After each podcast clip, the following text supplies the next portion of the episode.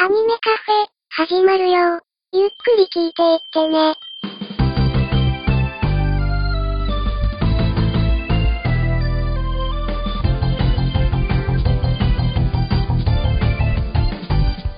時とともに増える日々のに星崩さえないように踏ん張るふっと癒し遅れてるものは僕ら空で挟む感謝くたくたに過ごしてたひどい日々があの頃に戻ってた星つえで語ろう両方空が柳田海の風突き上げる楽なに目からいましょう愛するキャラクターあわが思い出と連鎖して呼び覚まそうさあどうぞお好きな席へ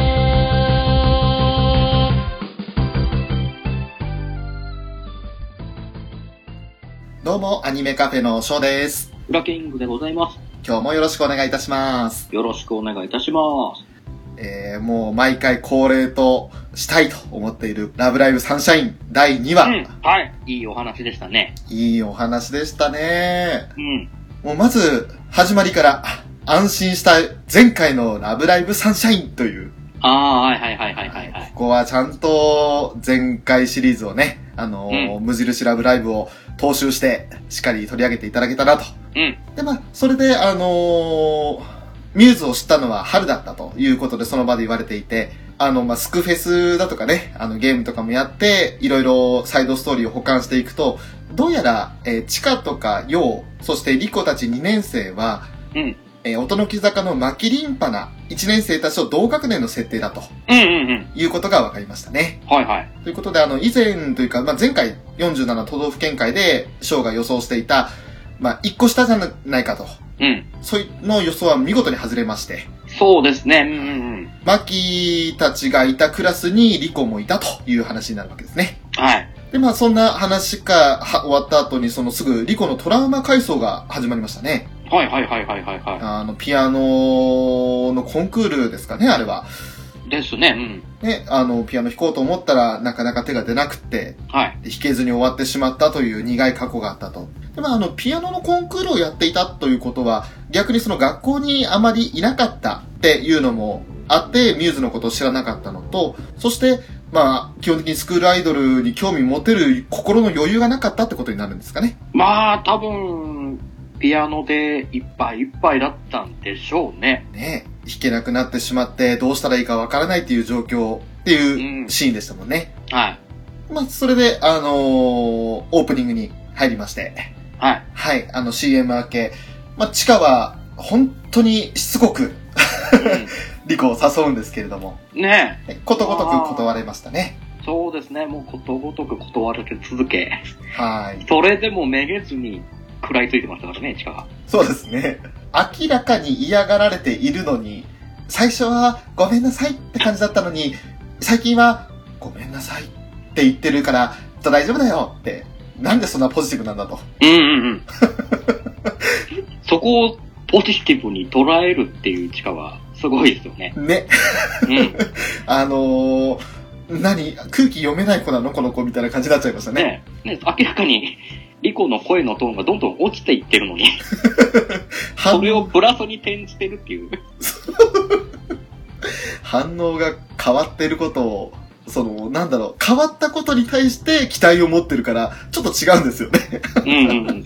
そして、あのーまあ、我々、前回ですね、ようちゃんに対してあまり手先が器用そうに見えないなと、うん。これからの進展次第わかんないけど、今はちょっとわかんないよねって話をしていて、本当はいにあの、ごめんなさい。ほんとすいませんでした。ほんとすいませんで した。もうね、あの収録をした2日後のスクフェスのアップデートがあって、はい。そのサイドストーリーをまず最初にようちゃんのをクリアしたんですけど、はいはい。私衣装も作ってるんだってようちゃんに言われた瞬間に、俺、愕然としましたもん。いやー、僕もね、見させていただいたんですけど、はい。あー、手先器用だったんだって思いましたね。絵もうまいし、手先も器用だしということで、うん。ね衣装も可愛らしかったですよね。うん。警察官、そしてサバイバル的な。ミリタリー風な感じでしたよね。うん。そして最後に、まあ、アイドルらしい衣装と。はい。えーあんな可愛らしい絵も描けて、本当に、あの、ようちゃん申し訳ございませんでした。なんか、本当に、ただの運動的なだけとか言ってごめんなさ本当にごめんなさい。 ということで、えー続いて登場するのが、まあ、伝説の人ですよ。もはや今回の回で、みんな意見変わったんじゃないですかね、この人に対して。い。でしょうね。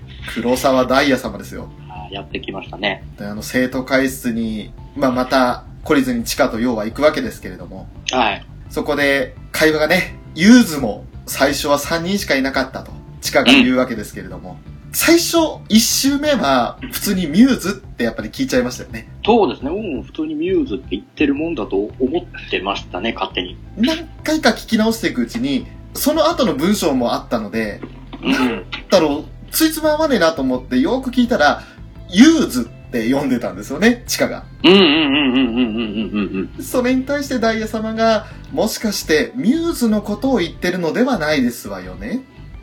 うん。それで、もしかしてあれ、ミューズって読むのって、チカが言いかけたときに、うんお黙らっしゃーいっていう、あの、海鳥ですけど、うん。あれがカメラの方向いてね、こっち向いて、そうそうそう。あーみたいな感じで、う口を開けて、お黙らっしゃーいっていう、それと重なるという。ん。いやーね、どういうのかちょっと楽しみだったんですけど、まさかのおだまらっしゃい。いやー、やっぱり斜め上行ってますよね、ダイヤ様。もうその時点でダイヤ様に一瞬心を奪われそうになりまして、うん。でもその後ですよ、ダイヤ様、本領発揮。はい。えー名前を間違えるですってミューズはスクールアイドルたちにとっての伝説、聖域、聖典、宇宙にも等しき命の源ですわよその名前を間違えるとは、肩払いたいですわっていう。もう本当に崇拝心が凄まじいですよ ね。凄まじかったですよね。これ一生懸命あのね、再生しては止めて、巻き戻して再生してはで一生懸命メモしましたよ、このセリフ。多分これで合ってると思うんですけど。もうね、翔さんこれ言いたくてしょうがなかったんでしょうね。もう、本当に、これは外せないだろうと思いましたね。で、まあその後も、ねそんな浅い知識だと軽い気持ちで真似をしようと思ったんじゃないのかと。うん。そして急に始まる、アットチャンネルラジオのクイズ持ちおねやばりな、 ラブライブクイズですよ。うん。ミューズが最初に9人で歌った曲は答えられますかっていう。うん。どうでしたかできました裏、キングさんも。これぐらいはもこれはう、大丈夫ですよね。常識じゃないですか。ね。うん。でも、まさかのあの、公式認定で、ボラダラが通称になったと。うんうんうん。僕らのライブ、君とのライブ、通称ボラダラ。で、その次、はい。第2回ラブライブ予選でミューズがアライズと一緒にステージに選んだ場所はうん。これもまあ分かったんですよ。あ、僕もわかりましたよ。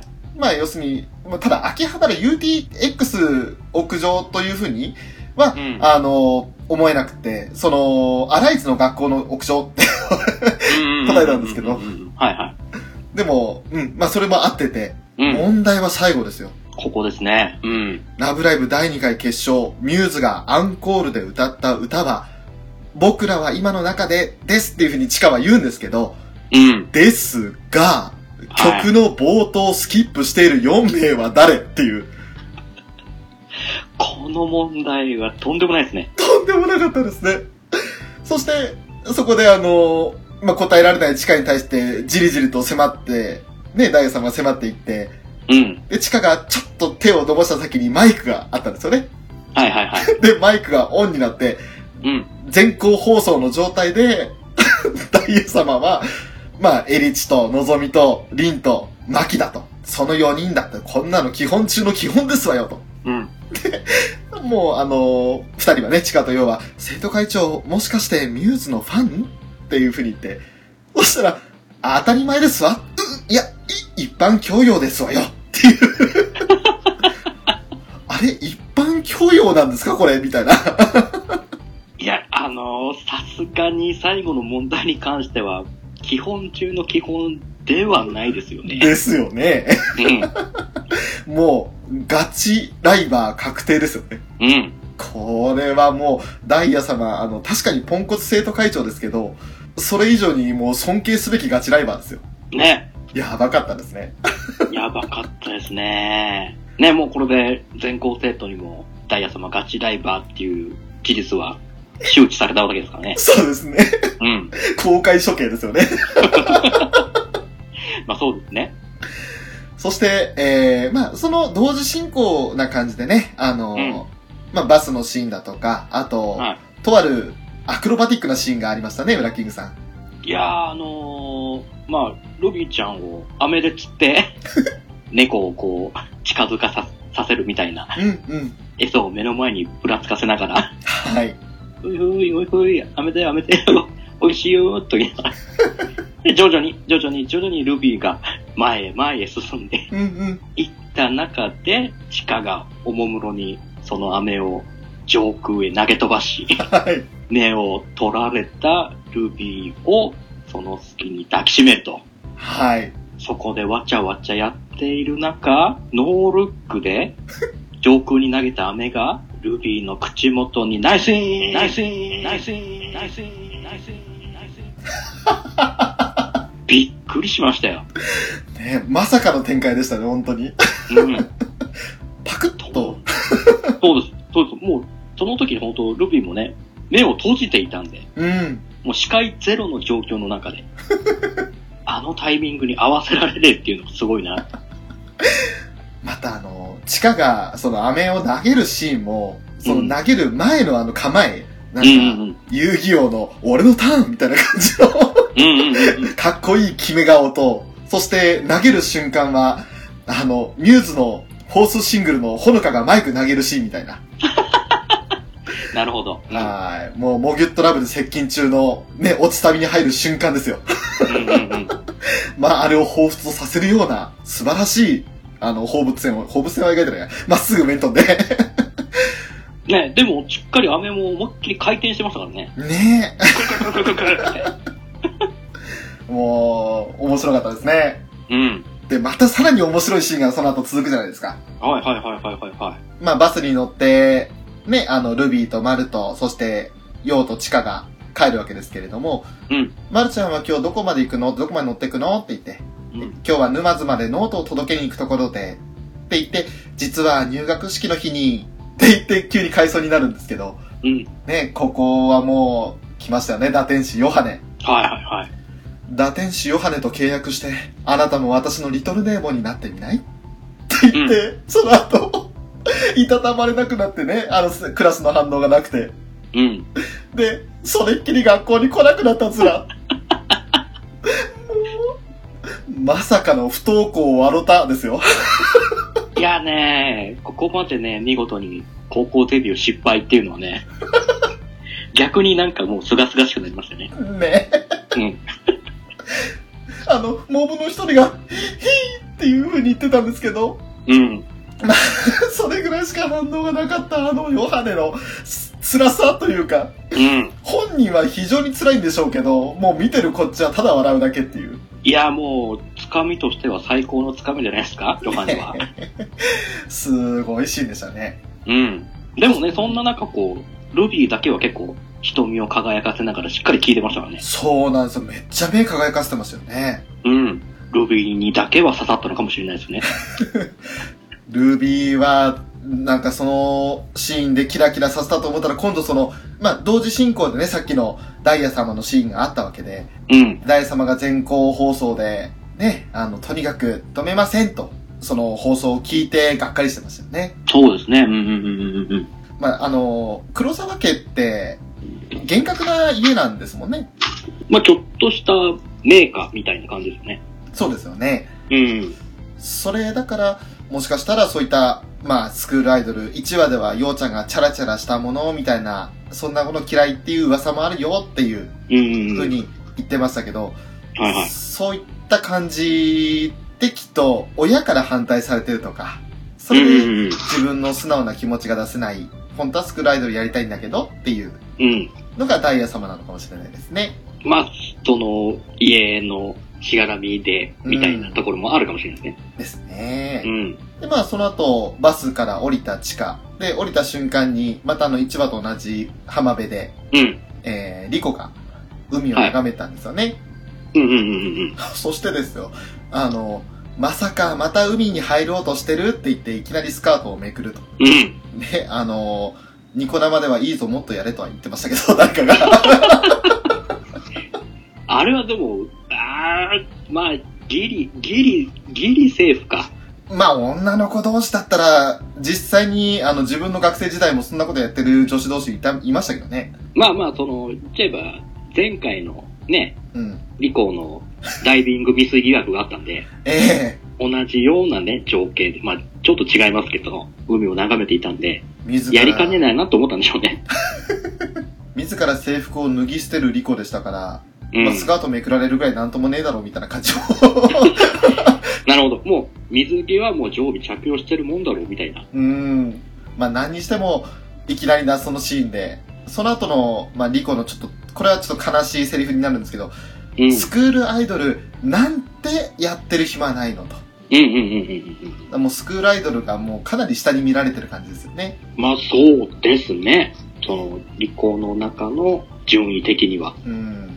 まああれだけ地下にしつこく言われたらそうなるわっていう気はしますけど。まあね、こんだけ言われたらね、ちょっとトラウマ気味になっても仕方ない部分はありますけど。うんでもそこでチカがイケメンなのが、分かった。じゃあ、海の音だけ聞きに行ってみようよと。スクールアイドル関係なしにと。うん。で、次の休みにリコをデートに誘うわけですよ。うん。まあイケメンですよね。ね。そして、えー、まあ、CM に入って、B パート。うん。はい。いきなりあのーまあ、ダイビングするシーンから始まりますけれども、うん。ここでタイトル回収できましたね。ああ、はいはいはいはいはいはいはいはい。サンシャインですよ。そうですねはうい。ん。まあ、あの、水中から、ずっと、どうしても海の中暗いって、自分の心が暗くなってるから、海の中も綺麗に見えないリコに対して、うん。ここから、あの、皆も見てみなよって感じで誘導してね、うんうんうんでそこにその太陽がさんさんと降り注いで、キラキラ輝いてる水面で、まあ、幻聴でしょうけど音が聞こえると。うんうんうんそれでちょっと、リコは心が明るくなるわけですよね。うん。もう少しその、地下たちと打ち解けた感じしましたね。ね私も聞こえた気がするって言って笑い合ってましたもんね。うんうんそして、翌日ですか。うん。はい。作曲に協力すると。うん。ありがとうって言って、チカは、まあ、抱きつこうとするんですけど、はい。リコの華麗なマルセイユルーレットですよ。示談もびっくりの。びっくりの。うん。あれは、うん、チカもあの、モブに突っ込むわと。うんうんあれは取りに行けない、ボールは奪えないなと。うん。はいはいはリコに詩をちょうだいと言われて、い。うん。で、その後のまた急に歌い出すシーンですね。いきなりまたミュージカルシーンになりましたね。知って何多分、歌の歌詞のことだと思うっていう。うん。また、うまいんだ、それが。うん。普通に聞けましたもん。それはもう、だって、地下の中の人はもう、舞台女優ですから。ですから。お手の物ですよね、その点は。ねえ。そして、あの、そのシーンの中で一つだけ気になったのが、地下のカバンの中にみかんしか入ってねえっていう。ね え。教科書云々はその、もう机の中に入ってるんでしょうけど、いあや、ただそのね、みかんを忍ばせてるっていうのが、 潰れるんじゃねえかと思いますけどね。ー。で、あと、どんだけみかん好きなんだよっていうね。 ねえ。常備、常備するほど好きなのか。さすがカンカンみかんですね。うん。で、まあ、詩を作りに、地下の家にね、旅館に行くわけですけれども、うん。そこで地下の、まあ、一番上のお姉ちゃんかな、島姉っていう。うんうんその島姉が、ね、あの、まあ、ちょっとちっちゃめのセリフだったけど、聞き逃さなかったですよ、私は。うん。お、なんて言ったんですかあら、ようちゃん、相変わらず可愛いわね。って、俺はもうその瞬間に、うん、その通りですね。もう、ようそろ、ようそろじゃないですか。もう、もう、ようちゃんは可愛いですよ。島姉ちゃんに敬礼ですよ。あれですよ、まだあの、冒頭始まってね、20分くらいなんで、 あの、止めないでくださいね、ポッドキャストね。 リスナーの皆さんよろしくお願いします。よろしくお願いします。そしてまあ、作詞に、えー入る前に、うん、その、島姉とは別にもう一人のお姉ちゃんがいて、うん。で、そのお姉ちゃんがあの、地下のプリンを食べちゃったんですよね。そうそうそう。ね、わざわざ東京で買ってきたうん有名プリンをはい。食われたと。ねえ楽しみに取っておいたのにうん、食べちゃって、で、いつまでも取っておくおく方が悪いんだよ、みたいなことを言って、うん。で、うるさいみたいな感じで、あの、例のエビのぬいぐるみを投げるんですけど、うん。まあ、なんとコントロールが悪い、むしろいいのか、 あわかんないんですが、リコにうん。顔面にストライクと。まあ、ちょうどそのね、うん。間にリコが立っていたっていうのもあるんでしょうけ ど、あれちょっと地下腕力なさすぎじゃねえかと思いましたけどね。でまた、エビのあの曲線がいい感じに顔にフィットするんですよね。うんうんうん。 エビの曲線がいい感じで顔に巻きつくみたいな感巻じき。 つく。うん。そして、えー、お姉ちゃんの方も浮き輪を投げるんですけど、うん。またお姉ちゃんもお姉ちゃんでコントロールが悪い。うん。見事にその、エビが顔にひっついた、リコの首に浮き輪がかかると。うん。輪投げだったら何か設計品当たるんでしょうけれど、でしょうね。うんうん その時のあの幼女の、うん。うん。何かをこう、察したんでしょうね。ね、 で、その後、ね、立ち上がってつかつか歩いてって、そして失礼しますって言って、襖をバシッと閉めて、うん。でさあ作詞を始めるわよって言った時に、あ、ようちゃん携帯変えたのうん、新旧祝いに新しいのに変えたのっていう、まあ、その、現実逃避をしたかった二人なのか、それとも、あまりリコが怒ってないと思ったのかわかんないですけど、そしてその二人に対して、 リコが身を乗り出して、始めるわよつって、あれあれどっか前にも見たことあるぞ、こあのるぞシーンと 思いましたね。あれは確か、無印ラブライブの10話じゃねえかなっていう。なんかね、あのー園田海という方がいらっしゃいましてね、うん昔うは。ね、んう一人寝てるのに、周りで枕投げをしてて、ん。うん。枕が4つも5つも自分の顔に降ってくるもんだから、うんガチ横と。ね。あのシーンを彷彿とさせましたよね。いやー、またね、NTD が発動するのかな と思いましたけど。うん。ね、海コーンですよね。まあでも、結局その後、本当にね、詩を作るという話になって、うんで。まあ、地下いろいろちょっと無理難題というか、ミューズのスノハレみたいなの作りたいと。うん。まあ、恋愛経験はないけどって言いながら、ようちゃんがね、チカちゃんはスクールアイドルに恋してるからね、と。うんうんうんうんえーそれで、ヒントが得られて、うん。はいはい。スクールアイドルにドキドキする気持ちとか、大好きって感覚とか、それならいくらでも書けるよ、と。うん。で、書いたのがなんと夢の扉ですよ。ね。ね。びっくりしましたおーよ。と思いましたね。思いました、本当に。そして、夢の扉を聞いてスクールアイドルをやりたいって、ミューズみたいになりたいって本気で思ったの。頑張って、努力して、力を合わせて奇跡を起こしていく。私でもできるんじゃないかって、今の私から変われるんじゃないかって思ったのっていう、うん。あの力強い地下のセリフですよ。うん。ほんまたね、きっかけが夢の扉っていうのがまたね、おおと思いましたね。チョイスが素晴らしいですよ ね。そしてその後ですね、あの、はいまあ、家に帰ったリコが、うんその夢の扉というか、まあ、ミューズの、あれは YouTube みたいなですね。うん。ねまとめサイトみたいなところを探して、探した時に、俺びっくりしたのが、夢の扉の再生回数ですよ。おお何回だったんですかびっくりする。173万9550回ですよ。おお これ、これ実際のリアルな数なんですかね。多分それに近いんじゃないですかね。 YouTube だかなんだかでの動画回数が近いんですかね。あの、ランティスチャンネルの。 うんうんうん一応、作中ではね、ミューズチャンネルになってましたけど。うん。うん。はい。多分、その、ランティスの公式の再生回数に近いとか、それをモデルにしてるんじゃないかなと。うんうんうん。で、いろいろこの173万9550回という数字に何か隠されてるものないかって考えたんですけど、はい。ちょっとさすがに思いつかなかったですね。まあ、なんでしょうね。最初の173があの、いいなみって聞こえ、見れ、見れるんで、地下の声優さんのいいなみかなと思ったんですけど、ああ。ただ、アンジュって続かないんで、う、うんんじゃあこの9550は何だろうなと思いながら。あのー、いやー、どうだろう、わかんないな、これは。またちょっとしっかり調べて、何かしらの形で答えを出してみたいですけど。今、現時点で今、ふと思いついたのが、稲見を中心に9人で55みたいな。ああ、なるほど、なるほど。 語呂合わせ的には。語呂合わせ的には、そんな感じぐらいしかちょっと思いつかないんで。うん。まあ、これがね、後々その裏話的なものが出てくるんであれば、うん。はい。ぜひとも知りたいですね。うん。その後、もうその夢の扉を多分数回聞いただけで、リコは急にソロで歌い出しましたよね。あのー、ね、真っ暗、夜になってね、真っ暗な自分の部屋で、うん。おもむろに、そのね、部屋に置いてあるピアノの前に座り、はい。ピアノソロを歌い始めましたね。一応自分のその過去のトラウマも頭をよぎりつつ、うん。それを振り払う形で夢の扉をソロで歌い始めて、うん。また歌声が綺麗なんだ。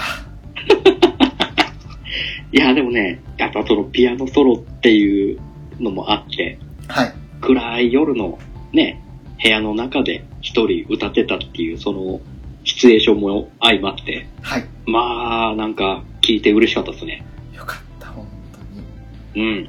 うん。もう、間が吐く歌うまいよ。うん。で、まあ、それで、ね、あの、一小節うん。歌って、 ふと隣を見たら、地下がいたと。うん。地下のあの旅館の隣に越してきてたんですね。ね、まさかのまさかの。オープニングでもなんか、そのシーンは、自分の部屋のベランダから出てるシーンはありましたけど、うん。向かいの家は窓閉まってたんで、あはいはいはいはい。はい。でも、その最後のところで窓開いてて、うん。まあ、風呂上がりなんですかね、頭にタオル巻いた地下がいて、うん。ちょっとあわあわしながらも、 うん。ね、私どうしたらいいんだろうと。何やっても楽しくなくて、変われなくてっていう風に悩みを打ち明けるんですよね。うん。だから、チカが、スクールアイドルやってみないと。リコちゃんの力になれるんだったら私は嬉しい。みんなを笑顔にするのがスクールアイドルだもんと。うん。いう風に言って説得をするわけですけれども。まあ、あの、途中でね、最初、高見さんって壁を置いて言ってたのが、あの、窓から身を乗り出して手を伸ばしてたチカに対して、う急ん。にチカちゃんっていう風に呼び方が変わっていたのもおー、はい印は象い的はいではいした。ね。ね、ここで何かしらの感情の変化があったんでしょうね。 AT フィールドを解いたんでしょうね。うん。で、まあ、その後ちょっと、まあ、窓から身を乗り出す危ないシーンではありましたけど、うん。まあ、あの、ラブライブは、無印の時に1話でいきなりね、道路で踊り出すっていうシーンもありましたんで、うん。まあまあ、ね、そこは。ミュージカルテイストだと思っていただければ。ですね。うん。で、まあ、あの、やっぱり届かないね、なんて言いながら、諦めようとするリコに対して、うんダメって言って、その地下の強い思いに導かれて、手が届くんですけど、うん。 ET みたいな、ね、こうね、指と指がちょろっと触れ合う。ね。うん。それでもうお互いに、まあ、ちょっと心開けたというか、うんうんうん。何か私たちは変われるかもしれないと。そして、ET からのエンディング ED ですよ。 ET からの ET って、で、またエンディング良かったですね。よかったですね。 ねえ。うん。あれは、もしかしたら決めたよハンドインハンドのカップリングなんですかね、あの歌は。でしょうね。ね、進めつものとスタートダッシュみたいな組み合わせのシングルになるんじゃないかなとうん。いう気がする2年生3人の歌ですけど。うん。ああ、いい歌でしたよ。うんうん。また、途中でね、あのーいろいろ、ちょっと言いたいシーンもありまして、そうですね。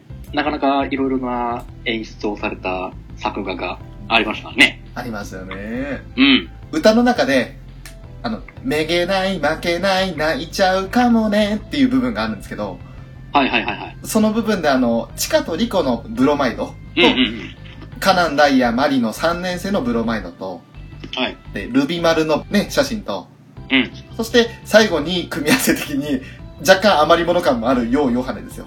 うん。このヨハネとヨウの写真がまた良かったですね。何より、その、プロマイドに書かれていた文字ですか。はい。ヨーエンジェ ル。どういうことですか、これ。あれ、ヨハネって打天使でしたよね。でも、エンジェルねんって。 これでね、ヨハネの背中には白く羽の形で ありましたね。描かれてますからね、天使の羽が。ずーっと俺黒い羽だと思ったんですけどね。うん。これはまた、いろんな憶測を生んだと思うんですよ。ねうえ。ん。で、まあ、あの、チカとリコの時も、あの、うん右側の方にあの、make my day っていう風に書かれていて、うん。なかなかあの、ちょっとゆりゆりしい感じはしましたけど、 あのー、ね、チカがリコのことをあごくりしてる。うん。おっていう。かなりイケメン度が増してましたよね。うん。そして、カナン、ダイヤ、マリも、オープニングのあの寂しそうな表情はどこへやらという、うん楽。しげな、そしてルビマルのもう、もう仲良し、いい友達同士のね、写真って感じですよね。うん。最高でしたよ。ああ、あともう、同じような感じで、その、本当にエンディングの一番最後のところで、あのー、は海の中にね、あのー、海辺に9人並んで、うん。手繋いで、そはいしてあの、富士山に臨むみたいなシーンがあるじゃないですか。はい。あそこで気になったのが、はい。カナンとマリー、はいまあ、3年生2人が、うんダイヤの肩に手を回しているシーン。そう。ほいで、こう、ね、あれ後ろから描かれてるじゃないですか。はい。ほいでちょっとその前に前に、前から見たシーンがあると、はい。あの、ダイヤ様が、その回ってるマリの手を握ってるんですよね。はい。ん何これ と。どういう意味と思いましたね。ねうん。え。前予想してた、その、3年生同士喧嘩してるとか、仲悪いとか、うん。そういうのがない感じがしましたよね。あの、多分け、今のところ、まあちょっとあるのかもしんないんですけど、あそのわだかまりが解け、もともとは多分仲が良かったんだと思うんですあ。よう。んうんでそこで何かしらのその衝突があって、うん。現在はちょっとギクシャクしている関係なのかなと。うん。なるほど。もともとはだからあえて仲良し3人組って感じだったんでしょうね。うんうんうん。うん。あともう一つ、同はいじシーンで、ヨウとヨハネ。うんうんこの二人だけは、あの、腕を上げて手を握り合ってるうん。シーンがあって、うんもこれも何かちょっと、この二人の組み合わせが何か特別なその物語、ストーリーになっていくのかなと。うん。ね、それこそ前のね、その、ブロマイドのチームでも、はい。ユウとヨハネで移っていったっていう部分もあったんで、はい。何かしらこの、今後繋がっていく要素があるんですかね、あの二人は。ね。うん。だからちょっと意外な組み合わせでしたけど、ねえ、あれはまた、いい意味での化学変化を起こすんじゃないですかねうん。まあでもあの、驚き坂というか、まあミューズの時のように、その2年生3人が固まってるっていうのがなくて、うんうん、うん。同じパターンじゃなくてよかったかなとは正直思ったところ。そう、そうですね。まだ、ね、前回のミョーズの学年ごとの関係性ともまたちょっと違った図式になってますからね。ですね。うん。そういったところもちょっと注目しながら、あのエンディングは聞いてましたけど、それともう一つ、エンディングの、まあ、名物というか、うん。ミューズの時は、りんちゃんが歌わないというシーンがありましたけど、はいはいはいはい。りんちゃん一人だけマラカス振ってね。うん。でも、今回は、あのー、ウラキングさんのところの、エリチカよろしく、はい。必殺のピンクポンポンみたいなものを持っていて、ね、全員持ってましたからね。ね。うん。なんかあの、ゆったり踊る感じでしたよね。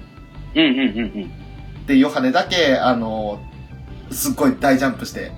うん。あと、あの、ヨウちゃんが結構、ポンポンを大きく振り、振りかぶるってわけじゃないんですけど、あの上に持ち上げる感じで。ああ、はいはいはいはい、そうですね。もうやっぱりあの、ヨウちゃんが一番好きなんで、ヨウちゃんに注目しちゃいますよね。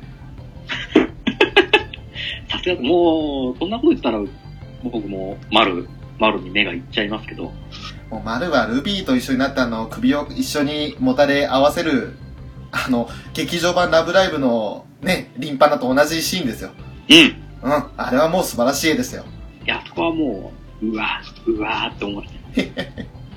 うわ、もう、大好きだなと思いましたね。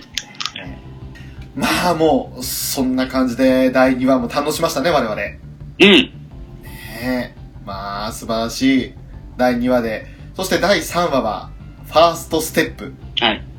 ァーストライブを彷彿とさせるようなタイトルで。またやっぱり、ミューズの時のように最初は、2年生3人からのスタートなんですかね。になると思いますし、あの、無印の時のように、愕然とするのを盛り込んでくるのかなと。うーん、どうなんでしょうね。ただ、反対してるのがポンコツダイヤ様ですからね。うん。で、しかもポンコツダイヤ様今回、第2回で全校生徒にガチライバーって知らしめられましたからね。ね反対する意見がどう組み込んでこられるかちょっと楽しみですけど。え、そうですね。また、どこで歌うかですよ、問題は。そうですね。うん。また、なんかそういう行動的なところで歌うのか、うんうん。もっと違った、この、やっぱり、サンシャインなんで、日の当たる場所で歌うのか。それこそあの、決めたよハンディハンドの中庭うんうんうんうんあの辺で歌って踊ってだったらちょっと、ね、あのなんか、より雰囲気が違うというか、うん。そうですね。サンシャン。インらしさを出せるんじゃないかなって気がしますよね。あそこで歌うとなれば、その周りで見てる観客が本当に全方位じゃないですか。はい。あの3人を中心に観客がわっと窓から覗いたりねするのかなまあ体調はきっとそんなことはないと思うんだけど。どうなるか、その辺も楽しみですね。はい。まあそんな感じで、今回第2話も、まあ楽しませていただいたわけですけれども。はい。あの、一個だけ言いたいこと言っていいですかはい、どうぞ。あの、冒頭、リコちゃんがピアノのコンクールのシーンありましたよね。はい。あそこで本来弾くはずだった曲のタイトルが、はい。海に帰るものっていうタイトルなんですよ。おー。絶対どっかで出します よね。あの、ちょっと調べてみたんですけど、やっぱりもともとそういう曲自体はないみたいで、そうなんですか。多分オリジナル曲だと思うんですけど、おー。どのタイミングでどう出してくるかうんうん。期待していただけたらいいなと思います。そうですね。楽しみですね。はい。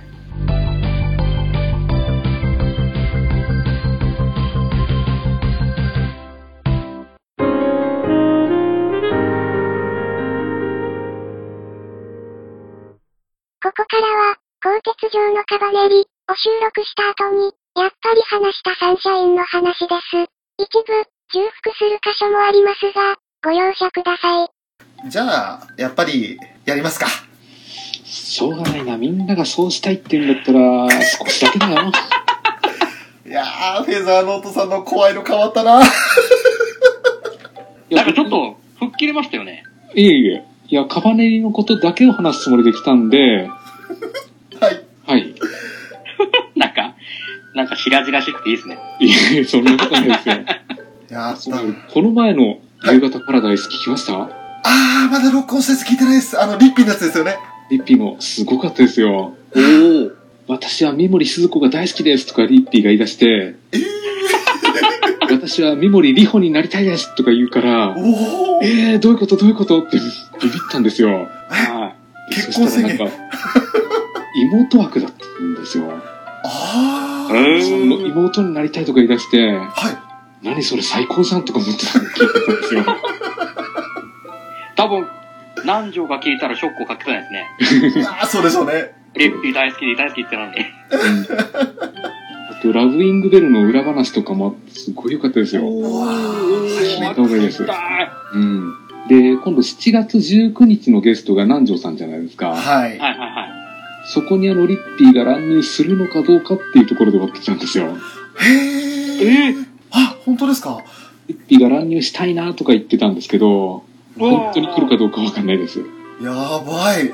それ、いや、多分あかっこいい振りの、を。なんちゃん N の箱の宣伝で来るんだろうなと思ったんですけど、うん。そこでもしリッピーも絡んできたら、まず間違いなくラブライブの話ですよね。そうですよね。その3人絡んだら。うん。というか、ミモリンとナンちゃんが絡んだ時点で話さないわけがないですよね。ですようんね。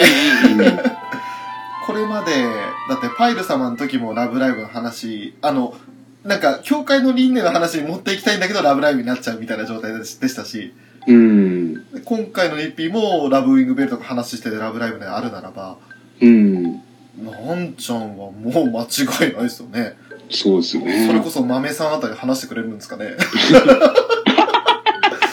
ストームインラバーですよ。だって、ミモリン、あの曲の収録の時超楽しかったって言ってたらしいじゃないですか。うん。もう踊りながら、ね、ろあの収録してたって言って。あおー。あ、話してほしいですね。 話してほしいですよね。ああ、そうか。いや早め に聞こう、リッピーのやつ。それこそ、あの、最近その、録音したやつで、まだあの、シャロンのやつも聞けてないんですよ、俺。はいはい。それも実は聞き逃したまんま今に至ってるんで、あ夏アニメ始まってからアニメ中止になっちゃったね、ラジオがあ。聞けてないですね。そうですね。あの回は、あの、シャロンも良かったですけど、い坂本ですが、あの、緑川さんも良かったですね。ああ、そうなんですうね。んおーこう、業界長いせいか、うんうん。何でも話せるっていう感じですね。はは、なるほ余ど。裕を持って喋ってくれたんで、いいな緑川さーんも面白かったですね。あと、ちょっと話変わって、今日ですかあの、今、シンガポールはいはい。で、まあ、多分もう今時間ってのは終わっちゃってると思いますけど、C3 のギスポでしたっけうん。あれで、えっ、と、エミツンと、ミモリンと、ソラマルと、2年生組のシャ、サンシャインの2年生組がはいはい。一緒に同じ会場にいるんですよね。みたいですよね。おお。うん。ちょっとその辺映像化しねえかなって期待してるんですけど楽、しいですよね。ね、表でその6人が絡むことはないと思うんですけど、うん。ねまあなんか裏話的なもの聞きたいですよね。なんか絶対楽屋にカメラ入れてほしいですよ。入れてほしいですよね。うわー、見たい。みたいですよね。うんだって、エミツン、エミツンじゃねえや、ほのかとチカがいるんですよ。そうですよね。ね絡んでほしい。そして、海とリコですよ。この第2話で活躍した。うん。いるんですよ。いるんですよ、もうえ。。ねまあ、あの、エミツンとミモリンはね、2話見てないでしょうから、うん。う、うんあの、なんとも言えないところあると思うんですけど、ん。その組み合わせがね、いて、であとはちょっと、ね、ヨハネとニコとはならなかったんですけど、ね、ヨウちゃんとニコになっちゃったんですけど、はいはい。ただねまああのもう2話は全部フェザーさん何週間見られたって感じですかそう。何回見たかわかんないですけど、3時間ぐらいは見てたんあおーで。おーおーおえ。ーおーすげえな。あ同じぐらい見てるんで大丈夫ですよそしたらじゃあはいはいガンガン話そうと思うんですけどあのエンディングからちょっと入ってて申し訳ないんですが最後、はまさかのヨウちゃんとヨハネだったじゃないですかそうなんですよね。おあのデヨュオーエンゼルなんですよね。うあのデュオは何だろうなと思ったんですよねあそこでくっつくんですかね。いやー驚きですけどねうん。実は、まあ、この収録始まる前にその冒頭撮った時にやっぱ取り上げたんですよ、あのシーンははいはい。やっぱあそこ、ちなんか違うよねと。違うんですよん。うね。ん。ほんこのミューズの時みたいに、はい。 2年生組はもう2年生組だけでがっちりだと思ってたんですよう。んうん。うんうん。だから、地下、理工、洋の3人の並びががっちりくっついて、あとはまあ他で、まあ、下水言い方だとカップリングになるんでしょうね。うーん。ああ、なるほど、ふうねな。作られ方をするんじゃないかと思ってたんですけど、はい。で、ルビーとマルはもう、まあ、あそこはもう、リンパなポジションですよね、完全な。ペアリングができてるんでいいんですけど、うんは3年生組がどうなるのかなって思っててい。、うんうんうん。どう考えても、マリとカナンちゃんって相性悪そうですよね。そうなんですよね。うん。うん。完全に、ね、あんな、お互いにダイヤの肩に手を回して、手握り合ってっていう雰囲気ではない感じしますよね。うん。うん。ただちょっとやっぱ図式が変わってきてるんですかね。いや、多分きっ。と、2年前に何かあったんですよ。あの、 今、それかヨーハネそをれか、 ヨーとヨハネでヨーハネをお送りしましあ、なるほど。た。 あの、エンディングの写真ですね。ナンバーワンって言ってるんですよね。これもまたちょっと、ね、ニュースの大銀河宇宙ナンバーワンの方とも、うん。なああ、なるほど。そうか。ありそうですよね。るほどまあ、。大銀河には及ばないでしょうけどね。うん。よくわけがないですよ。さすがですね。まあ、でももう、うん。銀河ぐらいまではいけるんじゃないですかね。いやー、まだ静岡一でしょうあ、。静岡一。あ、うもん。のすごい地域密着型。まだね、難しいですよ。まだまだですか。うん。まずから先はまだ超えられないと。ちょっとね。なるほちど。なみに、アクアっていうのは、はいやっぱアライズみたいなライバルチームってできるんでしょうね。いやー、出てほしいですよね。うんちょっと深みを欲しいよね出すために。やうっん。ぱ友情、努力だけで、あと勝利が欲しいですもんね。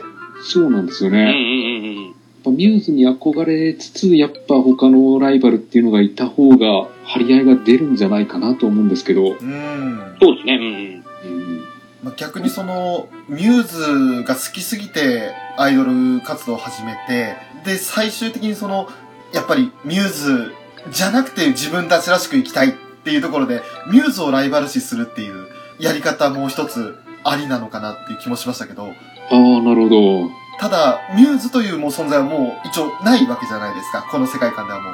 そうですうんね。うんね、あの、エリチ、のぞみ、ニコがいないわけですから、うん。絡むとしてもきっと、ニコリンパな、あ、ニコ間違った、あの、マキリンパな あたりです、ね。うん絡むとしても。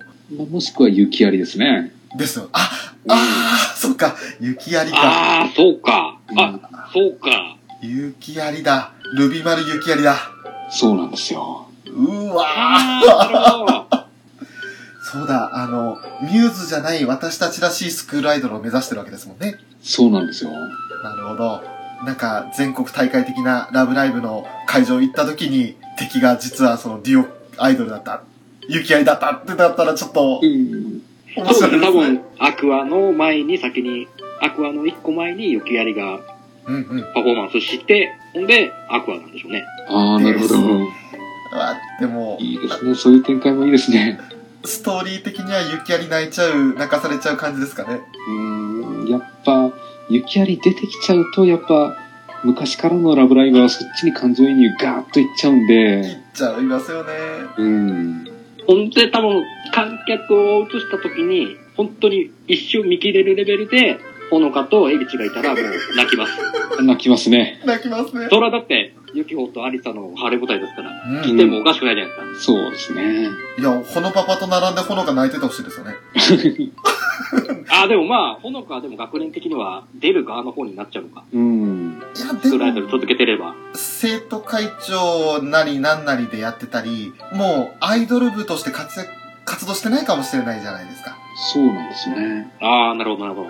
まあ、ただ、無印ラブライブの時は、ね、3年生、卒業ギリギリまでいたので、てか、卒業式終わった後もいたので、うん。その点考えると、もしかしたら、うん、あ、部活自体は所属してるのかもしれないんですけれど、どうなんでしょうね。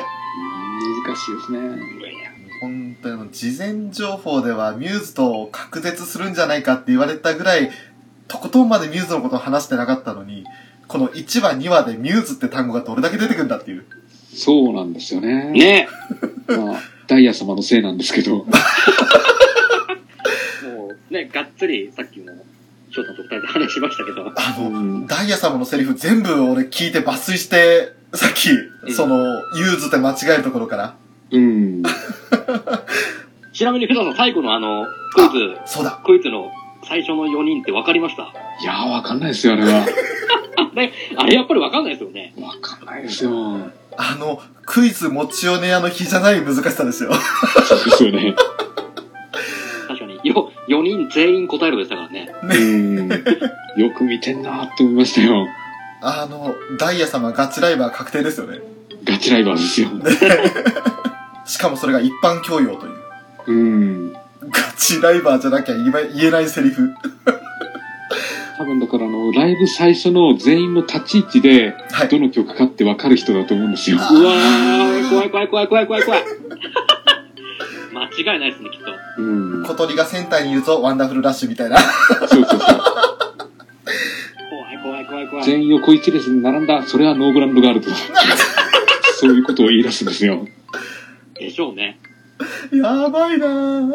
ち見て見ただけで、あの、光る棒の色をダササって変えて、用意してくんですよね。いやー、ほんとポンコツですよね。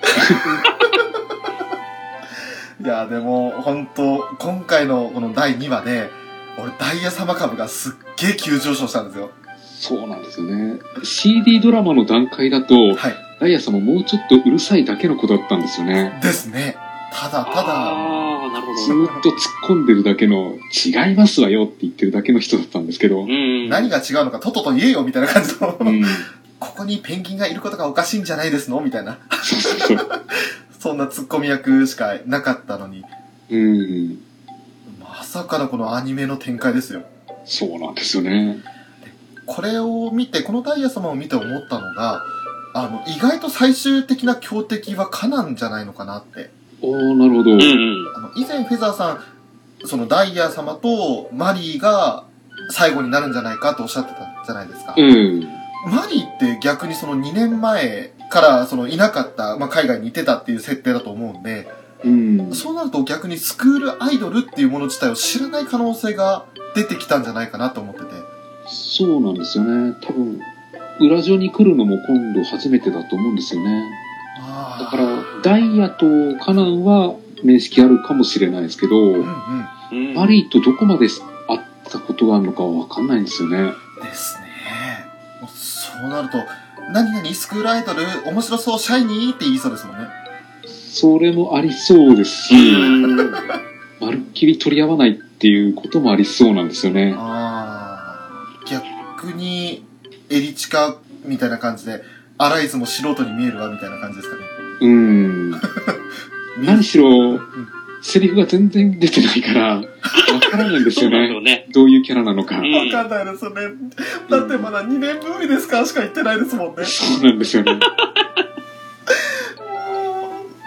そうだった。想像のしようがないんですよね。ですね。。そうか、それはまた話が進んで変わってきそうですね、そのこと、ダイヤ様の株が上がるみたいな感じで、そうんありそうですね。カナンちゃんはミューズのことを知ってるんですよね。そうですねう。んううんうん。ん。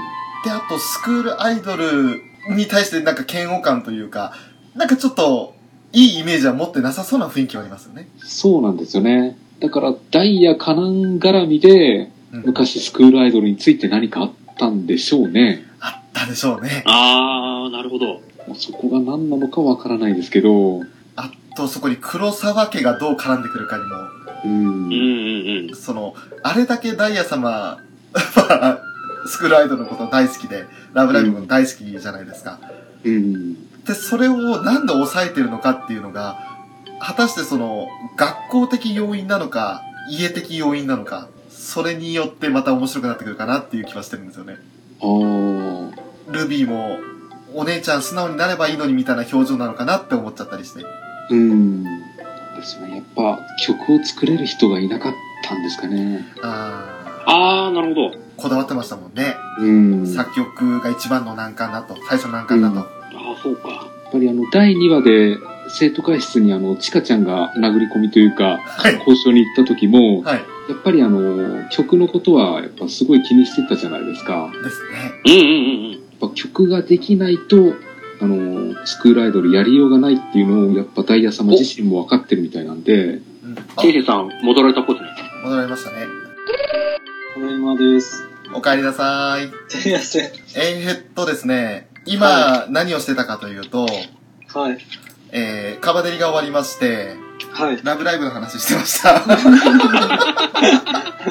や、あの、今日はカバネリのことだけにしようよって、みん、と、僕は止めたんですけど、はなんかどうしてもラブライブの話したいっていうから、仕方なしにしてるんですよ。い。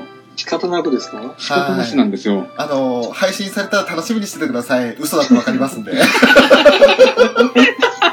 もう多分すぐ終わったんでしょカバネリは。カバデリはそれでも、今、20分前までお話ししてましたよ。カバネリはカバネリでちゃんと話しましたんで。はい。本当ですか本当です、本当です。本当に本当に。それも本当ですよ。あ問題発言に的なことをしてるかもしれないですけど、あー、カバネリにえっ、と、キャラにそぐわぬ発言をしているかもしれない。あああ、またよ、 嫁問題ですかーそれともちょっと違いますねそ。こはちょっそあと、うあのの、ウラキングさんのキャラに合わない。あ聞いてからあのお楽しみということで。ー、参加してるのにお楽しみです ね。はい。楽しみにしときます。あ、天心さんまず、サンシャインは1話、2話と。見ましたね。あ、よかった。じゃあ、は話しても問題なさそうですね。い。ただですね、はい。 2話は1回しか見てないんで、ああ、なるほど。あだから僕も2回しか見てないんで。普通はそうですよ。普通はそうですよ。あのいや、、ま十さ分ですよ。まさか、フェザーノートさんみたいに3時間見たりだと か、俺みたいに10周見たりだとかしてないん で。むちゃくちゃです。 飽きないですかさ。飽きないですね。飽きるって何ですかあなあ、飽きるって何ですかもっとくれって感じですよ。ええもちろんですよ。本当にね、この二人欲しがり屋さんなんですよ。いや、確かにね、続きは見たくなるけど、同じものをもっとくれっていうわけですかあ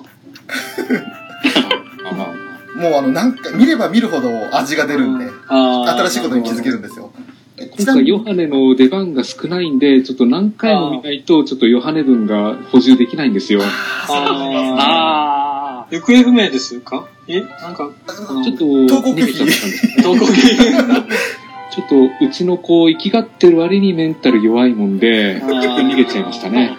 まるちゃんの言い方がまた辛辣というかね、結構あ、うんさっぱりして て、余計に悲しくなっちゃったっていう。あーそれっきり学校に来なくなったずらっていう のが、いいね みたいな。ねまだあん、まだ仲良くなってないでしょうね、あんまりこう、そこまで。まあでも、もともと幼稚園の頃の知り合いですからね。ああ、そうか。そうでうも、ん。でも久しぶり会ったんですよね。はい。もうじゃんけんで、よしこちゃんだってわかるぐらいの間柄ですから。小中学校では一緒じゃなかっただけで、うん。幼稚園から高校で久々に会ってっていう間柄ですから。うんうんそれでもうルビーが、あの、まるちゃんを取らないでって いう状態ですよね。あの、ルフィちゃんはいつから、まるちゃんと、多分中学からじゃないですかね。ああ、ねやっぱりそういう設定があるんですね。で、あんなにしっかり見えるまるちゃんですけど、ルビーの方が結構まるちゃんを引っ張って、あんなまるちゃんにしたっていう設定ですもんね。うんへーなんかその聖歌隊に入りたい時に背中を押してくれたとか、あーただアニメでどこまでそれが設定反映されるかちょっとわかんないんですけど、あー、結構アニメでは対等な関係って感じですよね。そうであすーね。だからもしかしたら原作とか、その、うんえっ、と、君の先生脚本とアニメ脚本の違いがまた出るかもしれないですね。まあ、ラブライブのパラレルワールドドのラマ面白いはとこ、ドラマ CD はちょっと極端にやりすぎたところもあるんで、ろ。はあやっぱりあの、なんだろう、手すりを滑り降りるような、そういう活発なことはあまりやらないとは思うんですよねい。。ああ、 なるほど。ーど、どっちが活発なんですかマルちゃんとルビーはもうどっちも、ザ・美少女キャラみたいな感じで出ちゃったんで、ああ、ああ、そうですね。うんでもちょっと、ルビーに関して言えば、アクロバティックなシーンあったじゃないですか。そうですね。あれ、どう思いましたあの、ノールックは。うん。ノールックからのアメを加えるわ。いやー、なんか、可愛いですね、何やっても。あの、チカちゃんが飴でルビーを釣るじゃないですか。はい。うんはいこう、ルビーがこう、思いっきり腕伸ばすんですけど、やっぱ制服のサイズがちょっと大きすぎるみたいで、ちょっあちょっとあーと被るんですよね、袖が。あ、うんえーそこがなんかもう可愛くて可愛くて。ですね。なんか制服の大きさというか、ルビーの小ささが際立ったような感じなんですよね。うん。なあんかよくありがちなあの、3年間着るからちょっと大きめの制服買うっていうパターンの。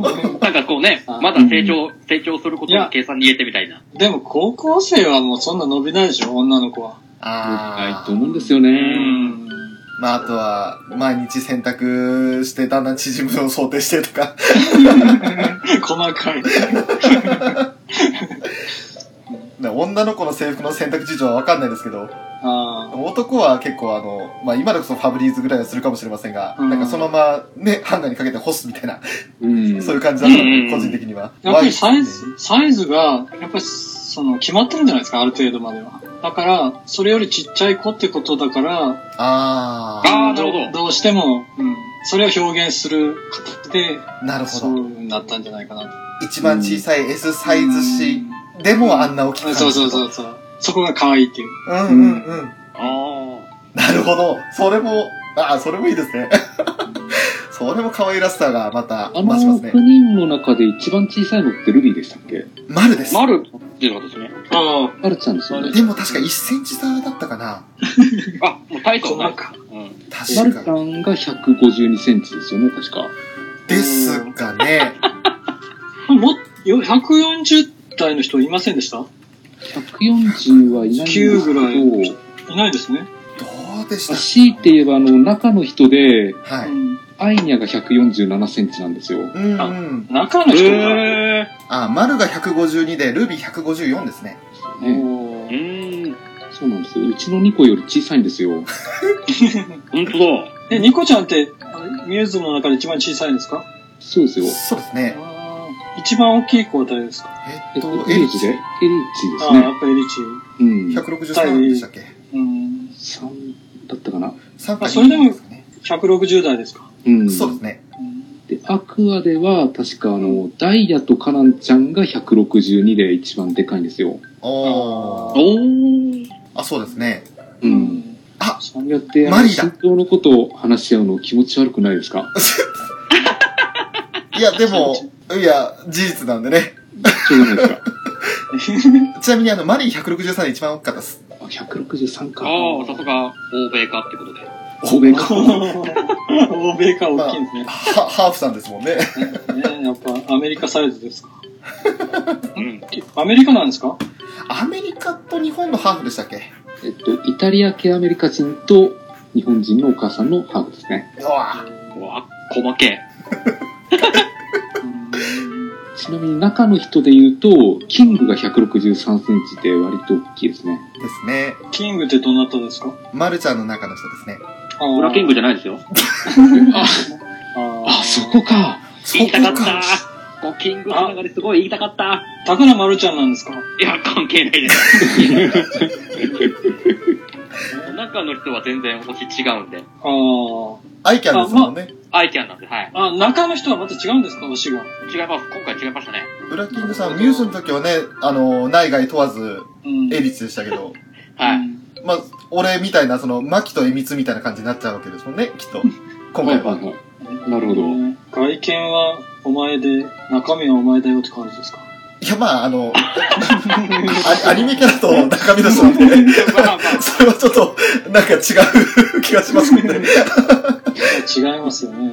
なんか今の天心さんのやつは、うんとは言えなかったですね。そこはちょっと、じゃあ、翔さんは俺は、あの、今回は、あの、内外ともに、ようちゃんで、おーシュカシューとようちゃんですね。えーてか、むしろシュカシューから始まってようちゃんですね。ああ、なるほど。シカは本当にいいキャラですよね。やらですよ。こないだのニコ生もはっちゃけすぎててビビりましたよ、本当 に。面白かったですよね面。白かった。モノマネリーダーなんですね、もう今。あの、カマドーマのモノマネとか、最初からぶっ込まれても、 どうしようかなと思いましたもん。あの、シーラカンスのモノマネとかやってうん。画面外から、ね、画面外に飛んでましたもんね。て、やってましたね。もう、無茶ぶりもいいところだったんですけど、その前の回で、あの、点数がね、一番、その、競い合ってて点数低くて、まあ、シャロンっていう、チカとヨウとルビーのユニットがあるんですけど、はい。罰ゲームとして埋設をさせられたんですよ。おーで、その間にいろいろ無茶ぶりされてて、うん。画面外からそれこそあの、キングがね、やってましたね。ねカンペ出して、つまんないから、もう一回とか。うんなんか、歌が上手い人がいるんでしょそれがアイキャンですね。アイキャンですね。北海道出身の。北海道出身お苦しんどれだと、なんか、民謡とかで何回も優勝してるって言って。おー。小原まり、んのんそっかそっか。あの、アイニャだ。アイニャも結構うまいんですよ。うん。なんか見ましたよ。それはあの、マリーの中の人ですね。そうそうそう。そっか、2年ぶりですかだけじゃまだ判断つかれますね。そうなんですよ。うん。ものすげえダークホースになってるな、マリー。もうほとんど出てきてませんね、今ままだ。だ一言しかセリフないですから。う。うん。 2話は全く出番なかったですし、うんん。それこそ顔も映らなかったという、そうなんですようね。ん。だから後半ガーンと追い上げてくるんじゃないですか。来るでしょうね。ちなみに天心さん、推しはは、どの子推にし、推しはですね、 これ難しいですよね、でも。あもちろんあの、まだ、あの、第一印象というか、あーもうそれこそでも、ポって出てきたら、例えばようちゃん出てきたら、あ、ようちゃん可愛いなって思うし、はい。であ、あ、まるちゃん可愛いずらってなるし、うん。あ、じゃあまだ決めかねっていうところです か。ウラキングさんから、あの、ダイヤの中身の人可愛いですよって言われたから、あ、じゃあダイヤにしようかなっていう。あー、あ あのね、でも、さすがにヨハネはね、ちょっと変わった感じでしたね、なんか、キャラ的に。あれがいいんです よ。何周かするとヨハネの良さがわかりますから。そうですね。あの、なんかヨハネの空回り感が分かってくるといいですよね。うん。まだこのキャラクターと合わないというか、セリフとか、イメージ的にこう、まあ、まあ、まだ見てないからあんまりこう、そうですね。ヨハネに関してはアニメだけ見てるとまだわからないですよね。あただのちょっとおかしな子かなっていう人しか出てこないと思います。あ、あちょっと高校デビュー失敗しちゃったんでどうなるかなんですけどね。あ、あうんあ、ひどすぎる高校デビューでしたね。そうですね。うん。堕天使ヨハネと契約して、あなたも私のリトルデーモンになってみないって いう、あの、ああのセリフですよ。あのセリフをルビーはなんかワクワクしながら見てんですよね。そうーあそうなんですよ。ウラキングさんもそこ注目されてましたよね。ね。めルっビちゃーに見てだける刺さったんですよね。そねうなんですよね。ーうん他の人弾いてんのに。あのルビーちゃん可愛いですよね。今回の雨に誘われていくシーンも可愛いですね。うんえ。絵付けされる小動物ですよね。そうだから、ルビーちゃんもフリリンもやっぱり、アクアの小動物枠ですよね。そうですね。うん。でもフリリンは先輩ぶるという。そうなんですよね。私の方が年上だからリードするねって言って、小動物扱いされてお しまいっていう、いつものパターンですよ。そうなんですよ ね。困ったらお姉ちゃんに振るっていう。フリリンってどなたですかあ、えっ、と、ルビーの中の人で、フリハタ愛さあん。あ、ですね。結構ニックネーム多い方で、一ああ、番多い、二つ今固定されてるんですかね。フリリンとアイアイ。んそうですね。あと、振り旗職人っていうのもありますね。そうですあね。うーー。めっちゃ絵うまいんですよ。へえ。おー。あの、間画伯とは超正反対で。正反な対んかいいで。ですね、その、上と下がいるっていうのは。幅、幅が大きいっていうのは。一番ビビったのが、1分間で4コマ漫画描いて、しかもその出来が素晴らしかったっていう、うん。ありましたね。ね。おー、それはやっぱり、徳井先生と通ずるところがあるんですかあーああ、そっちそかのもし辺のれないです手ね。先の器用さっていうところは。うん。多芸な面もそうだし、個人的には声のその振り分け方なんか幅の広さも空丸にかな、にかなというか空丸枠かなって感じします。そうですね。あの、バラエティの慣れ方っていうか、うんうん。話し方もそうですね。アニメキャラ的にはヨハネが2個ポジションなんですけど、うん。中の人的にはルビーの中の人でフリーですね。そうですね。おー。あとはもうやっぱ画伯はやばいですかね。やばいですね。あの、第2話で活躍したリコちゃんの中の人なんですけど、はいはいはい。まあ、間リカ子って言って、名前もすごくリコとリカ子で似てて、あ最初の頃俺、あの、桜内リカ子って合体しちゃって、あれっていう。あまた違うんですよね、時々。あ。そうなんですよ。間リコ、あ、違うな。最近ね、だいぶその、リコちゃんとリキャコとか、あるいは画伯って言えて、だいぶ区別つくようになりましたけど。かうんリコちゃんも可愛いですけどね。可愛いですよわね。いいですね。うん。今回第2話では大活躍でしたからね。そうなんですようね。ん。トラウマ克服会でもあり、あとは、海ちゃんポジション確率の会でもあり、それこそあの、始めるわよのとこですよ。ああ。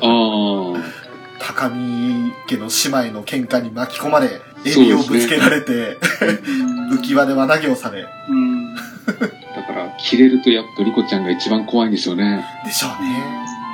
ユリコーンですか、ユリコーン。うん。ね、海ちゃんの時にね、あの、枕投げで、海ちああ、ゃありんましたね。切れた時にあの、ニュータイプデストロイヤー起動っていうの がありましたけれど。でやっぱリコちゃんもラプラスプログラム持ってんですかね。いやー、持ってそうですね。 もしかしたら次の座標を示すかもしれないですよ。えー、じゃあ結局最後は音の木坂に着くんですかそうでしょうね。音、音の木坂スタートだったんで、リコちゃん。あ最終的にそうですよね。あ、そうですね。ラプラスシステム、プログラムが起動されれば。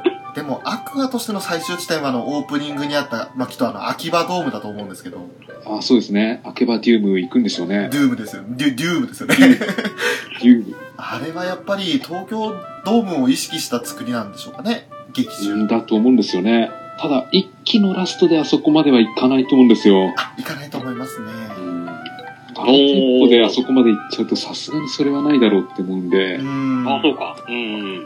だかラらブ、ライブの大会に出る、うん、出たところで終わっちゃうんじゃないですかね。そうでしょうね。正直、どの時点で国揃うのかっていうのも見えないですよね、まだ。見えないですね。そうですね。ミューズの時は何話でみんな揃ったんですかね8話ですそねう。 8は、うん。 ?8 話か。 9人やうちも入れてっていうところですよ。うん。ああ、そうやそうや。そうか、最後が望みだったんですね。そうなんで順す。番的にはそうなんですよね。うん。ねえ。ただ、ミューズ内のナンバーとしては8番になってるんですけど、ああ、うんやっぱりリーチかですか。エリジが9ですよね。あ、そうなんですよね。今回、あの、ダイヤ様が折れたぐらいじゃ悪は揃わないじゃないですか。そうはないですね。うんうんうんあの人もやりたくてしょうがないんじゃないですか、でも、本当は。だと思うんですけどうん。うね。ん。ものすごく詳しいですよね。何か押し殺される理由があるんですよ。うんそう。だって楽曲をボラララって言ってるから、略称で言っちゃってるから、もう相当入れ込んでますよね。僕、あの、見よ、見てて、あれ、これ、翔さんと一緒じゃないかなと思って。あ、いや、もう、 もう本当にあの、俺1話ではチカちゃんと同じかなと思ったんですけ ど、うん。のチカちゃん、チカちゃん、ちょっと、ミューズの名前も知らないって、ちょっと 問題じゃないですか。まあね、あのそれはびっくりしました、俺も最初。うん。てか、一番一周目気づかなかったんですよ。あユーズって言ってることに。うん、気づかなかったですね。ええー、そうなんだ発音が微妙だったんで。あ。はああ、なるほど。い。だからその後のダイヤ様の、もしかしてそれはミューズのことをおっしゃってるんですかっていうセリフも意味がわかんなくて。うん。あなんかこの脚本、狂ってんじゃないのかなって思ったんですけど、よくよく聞いたら、ユーズって言ってて、ミューあ。が言えてないああなると。ほど。へうん。え。ああ、なるほど。だったら、ダイヤ様切れるわ、それは。あの、うん指トントンするわ、と思って。するよね。確かに、まあ、チカちゃんならそういうミスもありかなとは思うんですよね。 ありますう。ね。うんん。あの、チカちゃん可愛いですよね。もうあの、普通に、うん、可愛いですよ。可愛いい。いや、僕、なんとかさん可愛いですねってしか言ってないような気がします。いやそれが天心さんの持ち味じゃないですか。いいんですよ、今一人ずつ掘り下げてる状況になってますから。いや、だから僕は、あんまり主人公ってね、ちょっとどうかなって、その、なんですかね、みんなを引っ張るっていうのは、ものすごくいいんですけど、例えば推しの、推し面って言ったら、やっぱりちょっと違う人になるじゃないですか。ああ、ああ。なるほど。今回でもね、ちょっとチカちゃん好きですね、結構。おおー。なー。んか感じがいいですね、ちょっと。チカちゃん、いい子ですう。よ。うんあのー、お姉ちゃん方と絡むチカちゃんがいいかな。うん。あああ。逆にお姉ちゃん方と、あと、まあ、椎茸に引き立たされてるなって感じがするんですよね。ーそうです。ね。あの楽、しいね。あの、今そう思うとなんかその、末っ子キッズ的なことあんまないですよね、違って。う今のんと。ころはないですね。ねえ、そのうち出てくるのかね、その末っ子気質的なところ。うーん。と思うんですけどね。いいや、でも、やっぱりしっかりしてないから、割とこう、やっぱりし、どっちかというと下の感じはしますけどね。考えが甘いってところは、うん、なんかしっかりした、あれじゃないじゃないですか、こう。まあ、そうですうね。ん、兄弟いたら、どこかしらこう、妹の面倒見なきゃとか、はい。どこかにあると思うんですよね、なんかちょっとしっかりした部分が。うん。ミト姉ちゃんが、あの、割と奔放な性格だから、あそれをー見て育って、もうちょっと私がしっかりしなきゃって思ったんじうゃないですか。ん。ランマのあの、天道三兄弟みたいな感じ、三姉妹みたいな感じなそんうでですすよね。ね。位置的にも超そうですね。あかねちゃんですか。うん。うんうん。で、なびきお姉ちゃんはあの自由奔放だし。うん。でも僕のあかねちゃんって言ったらあれなんですよね。フライングウィッチのああかねちゃんか。おおー。姉ちゃんになるんですよね。なるほど。えなんかあのあ自由な子でしたね。うんあのいい加減さがね。急に自分の魔法陣変えて消えてね。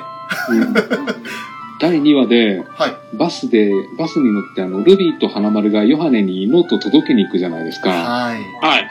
だから、あれ、あのまんまカメラ追っかけてってほしかったなって思うんですよ。やー、本当ですね。あー、見たかったですね。ルバスのヨハネのうちに着いた時にヨハネがどんな反応するのか見たくて見たくて。あうん。うんーうんうんきっと3、4話あたりで、あの後、ヨハネ、いやヨハネじゃない、ヨシコちゃんの家に行ったら、って感じで、丸が回想を振り返るって いう。ああ、ありますかね。で、そんな感じになりそうですよね。そしたら、うんきっと動揺するヨハネが見られるんですよね。 そうですね。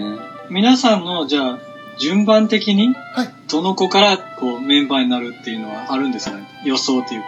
えーっと、多分1年生3人まとめて入ってくる気がするんですよね。うん、そうですうね。ん。これはミューズの時と同じだと思うんですよ。あまあ、あえて言えば、あの、マルとルビーが一緒に入ってきて、その後、ヨハネって感じだと思うんですよね。あうんー、しかう仕方んうんないわねって、打天使の私も入ってあげるわ、みたいな。うんー。あーじゃあもう3年生がどう入るかが問題ですか。そうなんですよそうですですね。。ね。マリーなんてまだ裏所に来てもいないんで、ああ、そううんうか。ん。そもそもにしてっていう。あうーん。 あとは、ダイヤ様が一体どんな闇を抱えてるのか。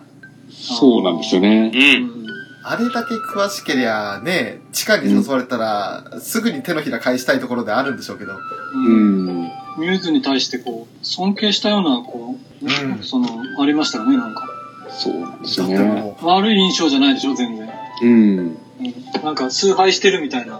う、もうミューズはだってスクールアイドルたちにとっての伝説であり、聖域であり、聖典であり、そうそうそう。宇宙にも等しき命の源ですわよっていう。うん。その名前を間違えるとはって。そうです。もう部屋見てみたいですよね、ダイヤの。見てみたあーい。見てみたいですね。あめっちゃポスター貼ってたり、ものめちゃくちゃある。ねね、アイドルグッズで溢れてる。あの、2個の部屋みたいになってんじゃないですかなね。ってると思うんうでんーアイドルオタクですか、じゃあ。だと思うんですすよ、よきっと。多分思ね。ってる。うん。か、もう本当にミューズのグッズしかないか。うん。アイドル全般じゃなくて逆に。でもなんかアライズのこととかも詳しかったじゃないですか。あ、でもそれもミューズが好きだからってことですかね。多分、スタートはアライズだと思う。うんあ。あ、はい。から入って、グライドル興味も。うミん。ューズの出現でもう、崇拝ですよ。だと思うんですよね。ダイヤ様は、あの、ほのかたちと同学年って設定ですからね。ううん。ん。ああ、そうなんだ。だから、逆にそのほのかがアライズを見て、これだよって言って始めたのと同じような感じで、アライズにハマっていたら、おなんだミューズっての出てきたぞみたいな感じで、ミューズを崇拝するようになったっていう流れは、ウラキングさんのおっしゃる流れは普通だなと思いますね。うん。うん。あ僕がちょっと疑問に思ったのは、はいあのリコちゃんがピアノするじゃないですか。はい。はいマキちゃんが同学年でしょ、マキちゃんも音楽知ってるわけでしょはい。なんかどこかでやっぱり名前がし、名前知ったりとか、なかったんかなと思うんですよね。なんか、それ、気になったとこですけど、ただあの、うんこピアノコンクールのシーンはありましたけど、学校でピアノ弾くシーンはなかったんですよ、2話で。うんああ、だから、マキと、まあでも一、あの時の1年生って1クラスしかないから、あの中にはいたんでしょうけれど、うん。うん。多分、学校の授業終わったらすぐ家帰って、家でピアノ弾いて、コンクール出ての繰り返しで、まともにその放課後学校に居続けることもなかったから、あのミューズのとかも知らなかったみたいな。マキちゃん自身はピアノが専門とかじゃないんですかだって、まきちゃんはあの、音楽志してることを親に知られたくなくて、こっそり学校で弾いてた。ああ、もう全然。ていう感じコなんンでクールとかは出てないんですね、じゃあ、マキちゃんは。出ないですうね。あんあ、。そうなんだ。 1話でしたっけ一期の1話で私の音楽はもう終わったのって言ってましたもんね。うん。そうですね。うんでもやっぱり練習、子供の頃から練習しないとなかなか大変でしょうね。そうですよう。ね。うんん親がさせてないってことでしょもうそれこそ4月は君の嘘の世界ですよ。う。ん。だからそれを僕想像したら、なんかやっぱりちっちゃい頃からみんな同じようにしてるから、どこかで会うじゃないですか。学校が違っても。うんうまいやつって、こう、なんかそういうイメージがあったから、そこできっうまいまときちゃんはコンクールとか出るようなタイプじゃないですから。ないんですね。。うんう。ん。もったいないですね、でも。うんそうですね。なんかもうお嬢様としての素養を身につけるためのうん一つ手段としてピアノって感じでしたもんね。うん。だからミュージックスタートの PV の時でしたっけロリマキが出てきた時。はいはいはい。あれがちょっとその示唆というか、まあでもロリマキがピアノ弾いてるシーンがないから微妙ですかね。そうなんですよね。まあ、ロリマキといい、ロリリコといい。そう、ロリって何ですかね。あ、えっ、と、ロリッコのロリ。ああ、マキちゃんがロリっ子ってことですか。はい、子供時代のなんかあの、可愛らしい時の っていう感じで。あで、今回2話であの、リコちゃんの子供の頃のあ、はいはい。シーンありましたけど、あれもロリ、ロリ、ロリリコって言いにくいんで、ロリコでいい かいいかな。ああ、俺ごめんなさい、ちょっとロリコっていうと、ちょっと違う人が出てきちゃうんで。ロリータ族さんが出てきたんで。これ、これ、ごめんなさい、もうフェザーさんにだけ向けた言葉なんですけど、 わかり ます。 やっぱりわかると思いましたよ。じゃあ、ロリーコはダメですね。ちょっと、サンミュージックに気使わなきゃいけないんで。そうそう。なんか違うキャラですか。キャラというか芸人さんですね。ああ、おおなるほど。もうね、元彼が全員芸人っていうことでおなじみの。そうなんですよ。あとは、掘り下げたの、カナンもまだちょっと語るに語れない存在ですよね。そうですうね。ん。やっぱり何かありそうなんですけど、ちょっとまだ言わないでおいてるっていうところがあるみたいで、うんううん。また、いつのタイミングで学校来るかですよね。そうなんですそうね。ですね。なんか親が調子悪いんでしょ腰痛めちゃったからうんお店手伝ってるって感じでしたよね。こう、一人こう、真面目な感じですよね、なんか。う今のとん。ころ今のは、ところ。常識人ですよね。うん。望み枠。そうそう。僕的にはですね、ちょっと気にはなるんですけど、ううん。ん。ち望み推しですからね。ょっとね、紫系の。うん。どちらかというとその大人な感じがうん。そうするんですよね。うんこやのっぱりち中ょでは。っと、チカちゃんたちを一歩引いて見守ってるっていう立ち位置ですよね、今のとこなんろか。うん。うん。なんかだいぶお姉さんに見えますよね。なんか感じ的に。そうですね。う。うんん。 2、3上の大学生って感じしますよ。そうそうそう。そんな感じです。いややっぱりだから、カナンちゃんとダイヤが、な、昔何があったのかっていうのはやっぱ知りたいですよね。知りたいですね。小原さんはいはい。マリさんですね。はなんかあの人に対してもなんかあるみたいですよね。あーじゃあ。お原家が違うのうん、 そうそうそうそうそ。そううそうそう。だから、マリーに対して何か一言あるのか、それとも、お原家自体に何かあるのかっていうのが、ちょっとまだわからないんですよね、あれだけだあと。うーんお原家のあの、ホテル自体に何かこう、ちょっと、迷あー惑を被ってるのかっていうのもありますし。うん。なんか、そのホテルチェーンが拡大するのに、あね、あの、松浦家のダイビングショップが、なんか土地買収されそうになったとか、そんな話になってきたら、ちょっとあれですけど。ーうんドラマでありそうな感じ。もしくは、あの、ホテルに土地版の客を取られたとか、あそういうのもそうですし。あるああ、そうか、そうか、そうか。うんうん。ーなんかそういうね、ラブライブ街というか、なんか地域の問題事になってくると、リアルさは増すけど、ちょっと、うって思いますよね。そうなんですよね。 うんとにかくマリーに関してはまだ本当に未知数なんで、どっちに転がるのかさっぱりなんですよね。パート2に続くよ。ゆっくり聞いていってね。